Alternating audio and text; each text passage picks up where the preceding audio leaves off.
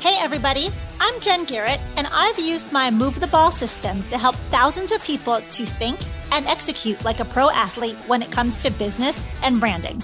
Now, I'm on a mission to help you utilize the same tools and strategies to elevate your hustle and get you across the goal line.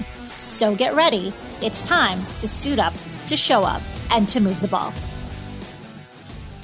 Hey, everyone. Jen Garrett here. It's great to be back with you for another episode of Move the Ball. If this is your first time listening, welcome. And if you've been a part of the Move the Ball movement for quite some time, I'm glad that you're here with us today. And if you haven't yet done so, be sure to subscribe to the podcast on your platform of choice so that you don't miss out on any new episodes. Now, if you've listened to the show before, you know that I have a number of athletes on as well as entrepreneurs and sometimes Fortune 500 executives. And when I have athletes on the show, most of them have been current or former football players and coaches, but Move the ball isn't just about moving forward on and off the football field. It's about how that competitive athlete mentality connects to success in all sports, in business and in branding and life. So I am always excited when I have a non football athlete on so they can share their perspectives on what it takes to be successful and, and how they move the ball on and off the court, on and off the field, on and off the hockey rink. I've had some hockey guys on the show as well. So the other thing I'm excited about is when I have women athletes on the show because women are pretty awesome, I think. And I love having them share their perspectives on what success means to them and how they've been successful. So on the show with me today, on the show with us today, inside the huddle with us and ready to help us to move the ball is Maurtice Ivy. Maurtice is a former college basketball player who happens to be one of the most athletic players in University of Nebraska history. And check this out. She was the first player in Husker history to surpass the 2000 point mark. She was one of five players chosen to be on Nebraska's all century team back in 2000. And she was also one of the 25 women of distinction chosen as part of the school's silver anniversary of women athletics. Something else that's notable to share is that Maurtice has become the second Husker to have her jersey retired. And she, along with two other 2000 point scores, it's a lot of points, by the way, have been honored with giant banners featuring their names and numbers on display at Pinnacle Bank Arena. That's pretty cool. Maurtice, welcome to the show. Thank you for having me, Jennifer. I'm looking forward. Well, I'm so excited that we're on the show today. I know we talked about it for a little bit, and so it's good to have you on. And as I mentioned when I opened the show, I'm really excited to have you on and sharing your basketball perspective as some of the people that are listening may not know. I mean, a lot of people know me because of football and they see move the ball everywhere. I mean, the podcast cover art has a football on it, but I was actually a basketball person. I played basketball, point guard, and some people know that I have a football tattoo. Well, I actually also have a basketball tattoo and I got that basketball tattoo when I was in college playing basketball. So I am definitely a basketball girl as well. So, so share with us, tell us about your journey and how you got into playing basketball. And I know you played other sports as well, but talk to us about your athletic journey. Man, so first of all, I think, you know, I grew up right across the street from a park folks that live in Nebraska may be familiar with Fontenelle Park. I grew up right across the street from the park. I would see my dad, bless his soul, he just recently just passed away. And so I'm definitely carrying his light, but he was a, a community guy. I mean, he had a little league football team. He coached basketball in the community. Uh, football and basketball for 30 years. And so naturally, I gravitated towards sports. And so basketball courts outside, I would see it every day. I would see the guys playing and not any females out there at the time. I wanted to be a part of that. I mean, that, that, whatever that was going on, just that group of people, just that cohesiveness, I wanted to be a part of that. And so I just kind of got into the game at a really early age and and man, the rest is history. You know, I think that all sports teach us so many lessons on how we can be successful in sports as well as in life and business. So can you share with us some of the lessons that you've learned that you have applied throughout your life to be successful? For sure. I, you know what? I, I think like this, even right now, I'm, we're running our academy, but I think about all the parallels with life and all the life lessons that we're trying to teach and give our kids that are participating in Ivy League's uh, Youth Sports Academy. And I, I, I think that one big piece is, is communication and how we communicate with each other. And so sports teaches us so much about how we communicate when we communicate and how to effectively communicate. And definitely, I think one of the major life lessons that I've learned as relates to uh, sports is, is communication. I think time management, discipline, just so many different parallels. Like I can kind of go down. There's a, there's a laundry list of things that correlate with athletics and life. And with girls, and we're working with girls right now, that level of confidence that you have being a part of something bigger than yourself really has had an impact on me and and and hopefully we inspire some of our younger generations to feel the same way I feel about athletics.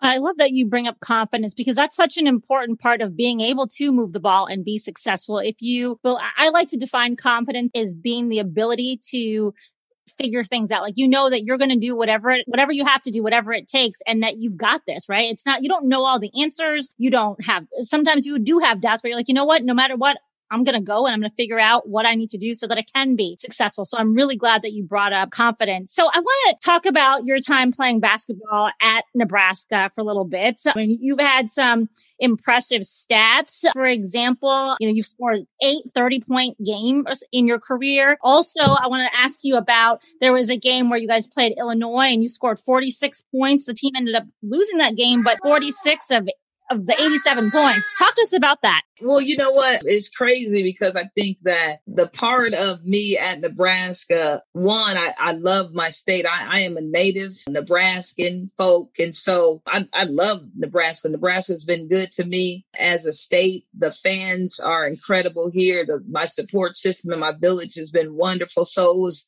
it was really kind of natural that I ended up at Nebraska. My, my family, loves Nebraska. So ended up there. And, you know, what's really interesting, there's a lot of parallels with me playing at Nebraska and also what we did in high school. And so I went to my high school school that I went to Omaha Central High.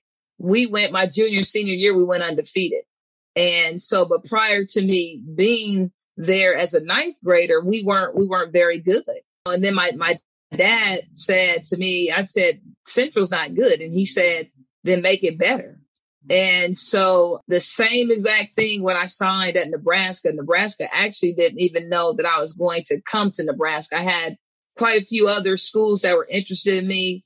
And I ended up signing with Nebraska on, the, on letter of intent day. And so I went down there and, and they weren't good my freshman and sophomore year. And I, I said the same thing. My dad said the same thing. He said, then you make it better. And we just kind of got on that journey collectively as a unit. There was four of us, three of three or four of us that came in as freshmen. We finished up our senior year at Nebraska as first time ever winning a Big Eight title. Obviously, you talked a little bit about me hitting the 2000 mark, but we were really kind of on a journey together collectively.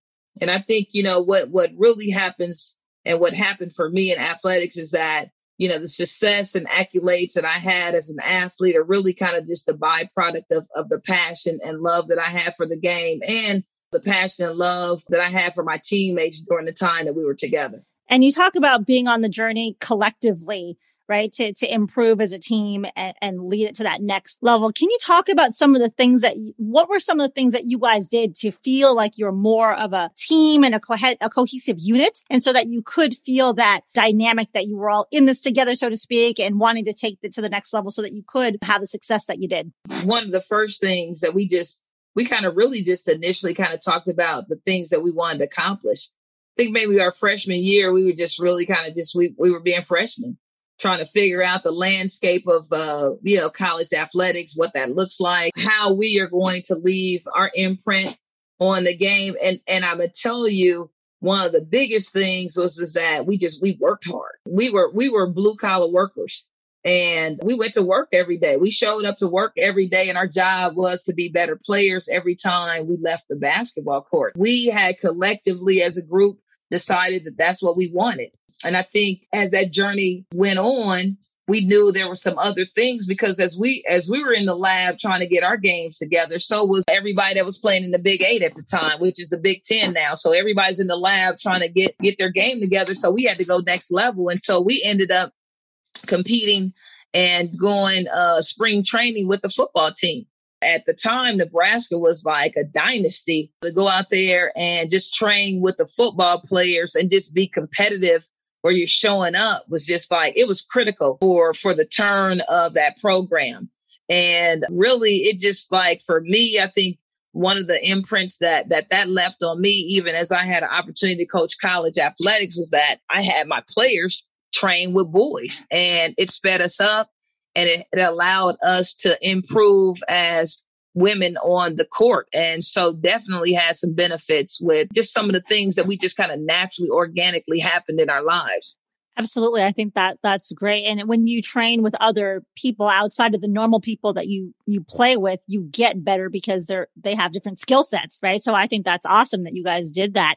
So, you know, not everything on the court goes the way that you want it to. Not everything off the court goes the way we want it to, right? And so can you talk to us about a time where maybe you faced some adversity or things weren't going the way you wanted. And kind of how do you reset and and refocus so that you can get back on track when things happen like that? Oh man for sure. One of the things that happened i mean we we prepared ourselves and I'm, I'm thinking about our junior year as as we are upperclassmen. And so junior year you go out and individually, you know, I had I had a lot of success as an athlete, but collectively as a whole, we weren't where we need to be as a team. And so I had to kind of reevaluate what my role was going to be. And I think I think all good leaders make the people that are around them better.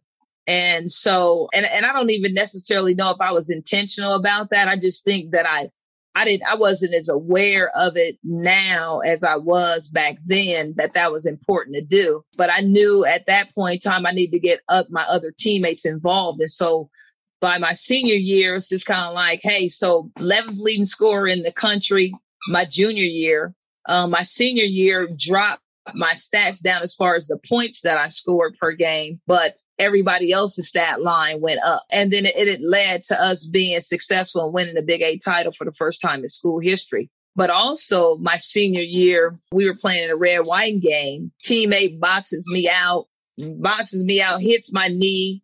I think I hyperextend my knee, but actually I tear my meniscus. And we're at the time, we're at the time they're saying, Hey, well, you probably need the red shirt. So I played my whole senior year in Nebraska with a torn meniscus and we we ended up still winning a Big Eight title. And you know, I mean, the rest of the things that I accomplished is in the history books. And so, definitely some adversity, but it prepares you for life as we can get through those things. You know, as our in our younger ages, what we realize is is that we can get through a lot of things. We can get through most things and, and we do. And that's, those are kind of some of the groundwork that was laid in our twenties that we, we utilize and take advantage now in, in our older ages. Absolutely. The adversity that we go through definitely prepares us to be more successful as we continue on in our journey yeah. in life. So you mentioned coaching a few minutes ago. So let's talk about coaching for a second. It's very different, as you know, to be a player, to be an effective player and to be an effective coach, right? So can you share with us in your mind how, as a coach, what are some of the key things that you think are important to be able to enable, empower, inspire your team to be great? First of all, I think you got to be a student of the game, right? You can only teach what you know. So I think in order to feed kids, players on, on that platform and whatever platform that is, you got to be a student of your craft. I think as as as I had some success as an athlete, you know, in my career, I think the assumption was was that you automatically are a, you become a good coach. I don't necessarily feel like great players become great coaches. I think that if you want to coach the game, you're passionate about it and you love the game. And and I I am a players coach. You know, I'm gonna love on my players because I think that, you know, anytime that you are afforded a platform to be able to teach, you need to embrace that and make sure that you feed the people that you're teaching life lessons so that they become better. And you always want to inspire. And so for me, like that coaching platform, although I wanted us to win and I want my kids to be able to feel what that feels like, you know, I also recognize that there was opportunities for me as a leader and as a coach and somebody that was that was entrusted where families entrusted me with their young girls to empower them to mm-hmm. be better people. Mm-hmm. And that was really kind of what i wanted to use my platform for. And it was it was an honor to be a coach. I love being a coach I really like that you talk about being a student of the game because you're right. You, you can't teach what you don't know. Correct. And so it's very important. And I completely agree with you. you just because you're a great player doesn't mean you're going to be a great coach. And we've seen that time and time again in many different sports. Mm-hmm. Absolutely. Absolutely. And like I said, I think my first couple years as a coach, I probably struggled. And then, and then once I kind of figured out, you know, what my coaching philosophy was going to be and, and how I wanted to approach utilizing that platform, it, uh, it, it started taking off. And like I said, I mean, you definitely in whatever area that you're doing, in whatever area that you're dealing with kids and young people, whether you're a teacher, you know, a coach or whatever you are. I think just being a student of the game uh, allows you to be able to feed folks in the way that, I mean, people get an opportunity to grow and get better. Absolutely. So let's transition and talk about what you're currently doing now. You mentioned your academy earlier. I work with a lot of, of athletes that try to figure out, okay, what is it that I'm going to do after mm-hmm. I'm done playing football or basketball or some other sport? And we look at their branding, what they're passionate about, those kind of things. And you um, are obviously passionate about basketball and you formed this Ivy League Youth Sports Academy recently. Talk to us more about what drove you to start that and kind of the journey you've been on with the academy. So what what happened was was that as I was recruiting student athletes, as I as I when I was coaching college basketball and golf, what I what I realized was like in the state of Nebraska, there was a couple things that were happening. One was that a lot of parents were telling their kids like, "You're great and you're going to be really good on the next level." But then when I would travel around the country and I would see other players, Texas, Chicago, Florida, Iowa, Kansas. I mean, those kids were head and shoulder a lot better than our kids. And so I was just kind of like, wow, you know I mean? So something's happened. There was, there were some kids that came out of Nebraska that were good. But at the time I was coaching at, it was a division one coach as I was an assistant coach at a division one school. And then I went to an NAIA school and I coached there you know, it's a different kind of caliber of kid that you sometimes get when you're at an NAIA school. And so, but I couldn't really, I was like, wow, what our kids, just the pool of those kind of kids that I wanted to go in the program, I wasn't seeing them in Nebraska. So I ended up reaching out to my mentor, who's my mentor right now, Bob Danenhauer. And he was the athletic director at UNO at the time.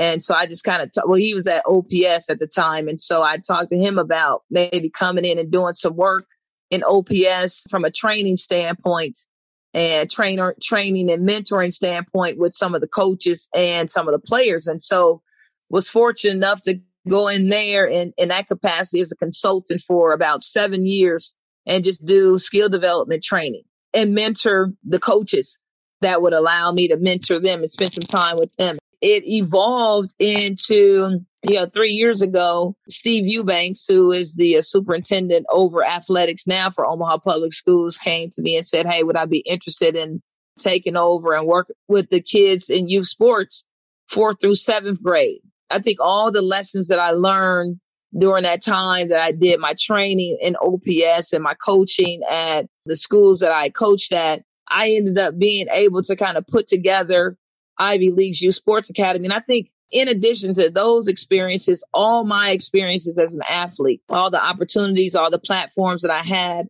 I could kind of sit back and reflect on the gaps in in youth sports and some of the things that I felt like were going to be- benefit the kids moving forward. One was having a high athletic IQ. And that was important to me. And I feel like kids are going to court, they're playing the game, and they're not really fully understanding what that looks like as an athlete.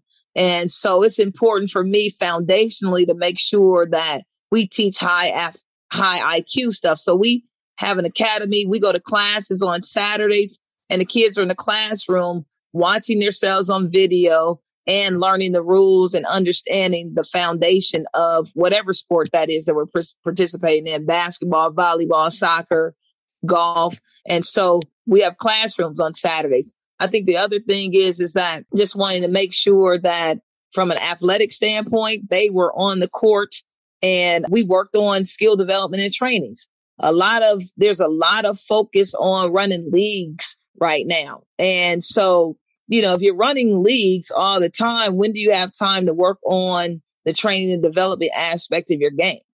You know, so I felt like it was important just to kind of detach from the leagues and we work specifically on just training and developing. That's all we do.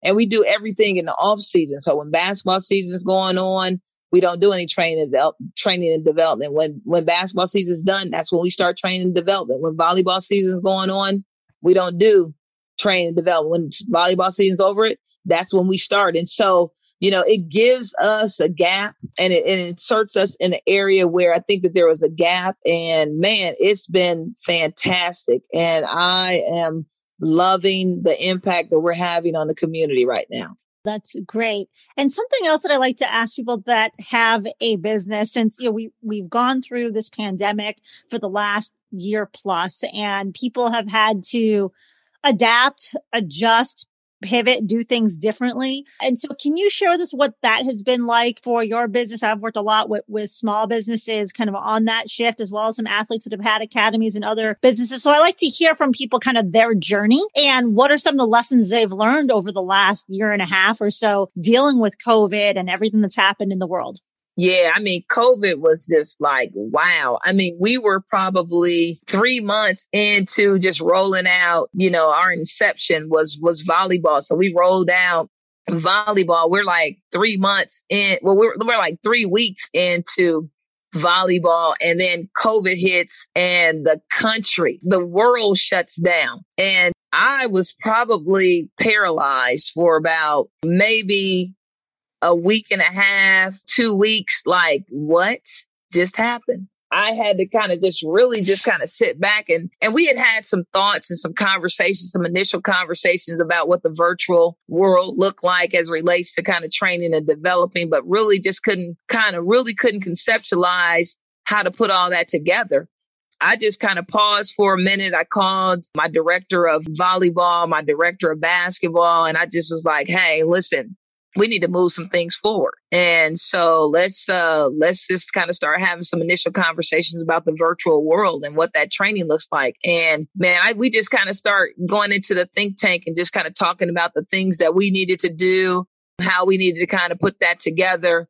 And once I just kind of start talking to them about it, they just the concepts start coming. And man, our uh, our director of volleyball just took it and just like nailed it. I think, you know, what the parents appreciated, you know, just the effort that we put forth. And then it, it just kind of allowed us to kind of fine tune what that would look like moving forward. And, and to be perfectly honest, because that happened at the beginning of us starting the academy, it just became our new normal now. One of the probably biggest lessons that I've learned is just, just like, you know, not being afraid to step out there and try new things and, and, and definitely being flexible having people that are around you that are flexible and and just I've been really fortunate just to have a wonderful team of people around me and and they they really make Ivy League go for for us. Well, I love that. And a couple things that you mentioned that I, I, really, really liked. You talked about creativity. And I think this pandemic has forced us all to be creative and kind of think out of the box. Although I don't like to use that term because I think people use it so much, but it, it has forced us really to, to be creative so that we can continue to move forward in this new environment and then flexibility that's important as an entrepreneur, as someone, as a business leader, as someone who is trying to reach that next level of success. You always have to be flexible in your approach. Right. Because never, I mean, you may not have a pandemic or something that large of a scale happens, but inevitably something's not going to go according to your plan and you're going to have to be flexible and adjust and pivot at some point. No doubt. And I think the other thing is, is just being a progressive thinker right? I mean, because obviously, I mean, the one constant thing in our lives is uh, change. And so, you know, if you get stuck in the rut, I always talk about, you know, people are tired of watching old footage. It's time to create some new footage. We have been doing things and been real redundant and we, we're dealing with a different generation of kids. These kids that we're dealing with now have been engaged in the technology world. And you, you have to do things that are going to constantly engage them and draw them into something that that you're passionate about and and you want them to become passionate about it so it's gonna it's gonna allow us to be flexible uh, or it's going to force us to be flexible, but it's going to also allow us to have to think out of the uh, the box, so to speak. Absolutely. And I really like what you said that people are tired of watching the same old footage. So you have to create new footage. I wrote that down. I, I like that. And I will uh, be sharing that with others. And of course, letting them know who told me it. That, that's fantastic. Right. So tell people, how can they learn more about the Ivy League Youth Sports Academy? Where can they go to, to learn more? Man, well, you know what? Obviously, I, uh, you can go to, um, Ivy League's Youth Sports Academy.org and pull us up and, and learn as much as you want to learn about the program. I mean, we are, we are relatively new and, and we're still learning and growing and sharing. And so that's kind of part of, you know, our theme is just that we're learning and we're growing and we're, we're sharing whatever nuggets that we have because really we want to make sure we, we create a stronger village. And that's just going to be important for, that's important for our future is making sure that our kids feel safe. We, we are supportive of them and we put things in place so that they can be successful moving forward because that's, that's who's going to carry us. And so I am just really pleased and honored to be a part of that process and be a part of just youth sports in general. So we, we're going to make some things happen and definitely looking forward to t- taking Ivy League and youth sports to the next level. Well, I love everything that you're doing with Ivy League. You are moving the ball and I encourage everyone listening to go check out your sports academy. We will have the link in the show notes so people can go check you out and, uh, and all the great things that you're doing. So Ortiz, what I want to do now is I want to take you through my two minute drill and just ask you some questions. Are you ready? I am ready. All right. The first question is, what did you want to be when you were 10 years old? You know what? I don't know. I think that uh we watch so much TV, old school black and white TV. I think I was like, yeah, I just want to be a doctor or or an attorney because those are the things that you've seen and and they seem to kind of they have a really cool flow. And so I think at the time I probably was just like every other 10 year old, really didn't know, but just was like, Hey, I want to be a doctor or a lawyer, but I loved Dr. J, Julius Erving. And I was like, man, but I also want to be a hooper and I want to hoop like that. Nice. I like it. My next question is who would play you in a movie about your life? That's a great question. And and I don't really know. I think I probably couldn't do some of the things that I would want to do and I could where I could play myself. But I uh I don't know, like hoopers. I I I love loving basketball. So Sanaa Sanaa Lathan would be right cool back in her younger days. So you know what? Who could play me? Maya Moore. Okay. I love for Maya Moore to play me. There you go. And you mentioned Love and Basketball. That was an awesome movie back in the day, by the way. I love that movie. I love. Yeah, me too. So my next question is what is your favorite vacation spot? Well, I love to travel. One of my favorite places is Sedona, Arizona. I am kind of a uh, it's kind of an oxymoron, but I'm kind of a conservative hippie.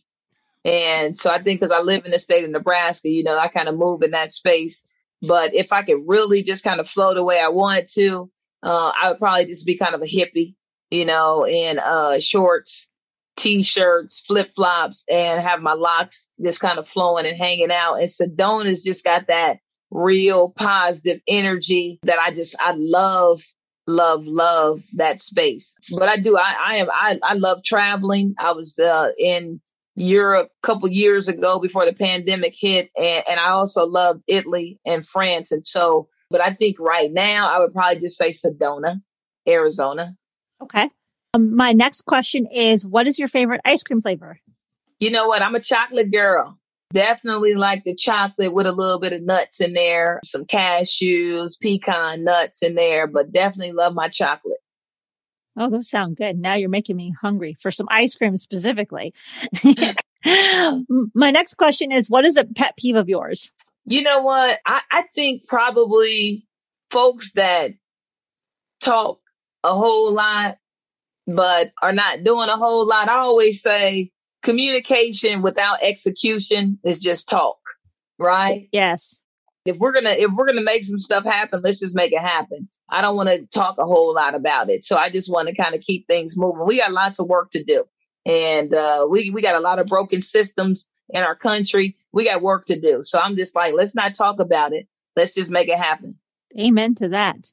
All right. My next question is what book are you currently reading or what podcast are you currently listening to? I am, I'm to listen to your podcast. And so that's the podcast I'm getting ready to link up. but as far as books, I'm working on my doctorate degree right now. So I have books every single month. I have a different book. Um, I'm in quantitative research right now, methods, not a real exciting book. I did pull out Think and Grow Rich, which is a Napoleon Hill book and I was like, yeah, I got to kind of get back into the flow. Um, I think it's a great book for young folks to read. Lots of lessons learned in that particular book, but um, I would definitely encourage that that book as a as one of my top five reads. Oh yeah, that that's definitely a great book. And you mentioned getting your EDD, which is fantastic. As you know, I'm big on education, seven degrees, so went a little crazy there. But I, I think that's awesome that you're doing it, and B, I'm glad that I'm not in school. So good for you. seven degrees. There's no other degrees left that you can get it all. So good for you. and my last question is you're hosting a dinner party and you can invite three famous people, living or deceased. Who would you choose and why?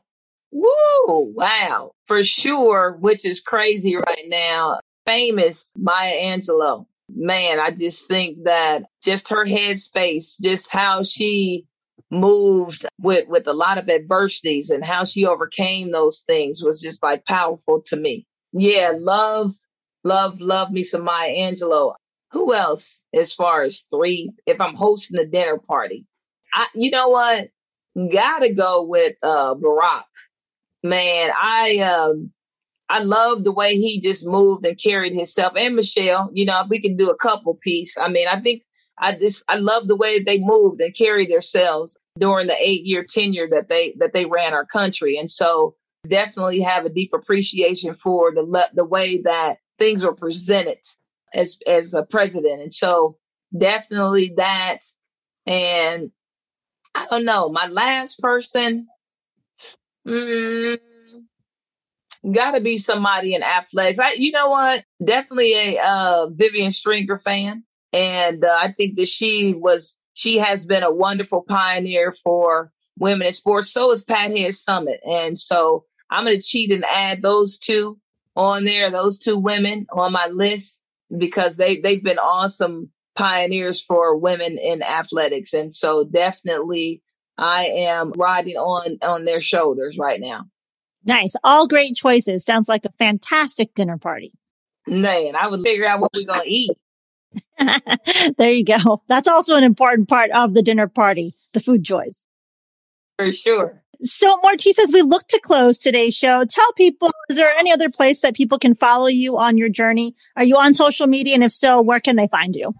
We are. We are on Facebook at Ivy League Youth Sports Academy.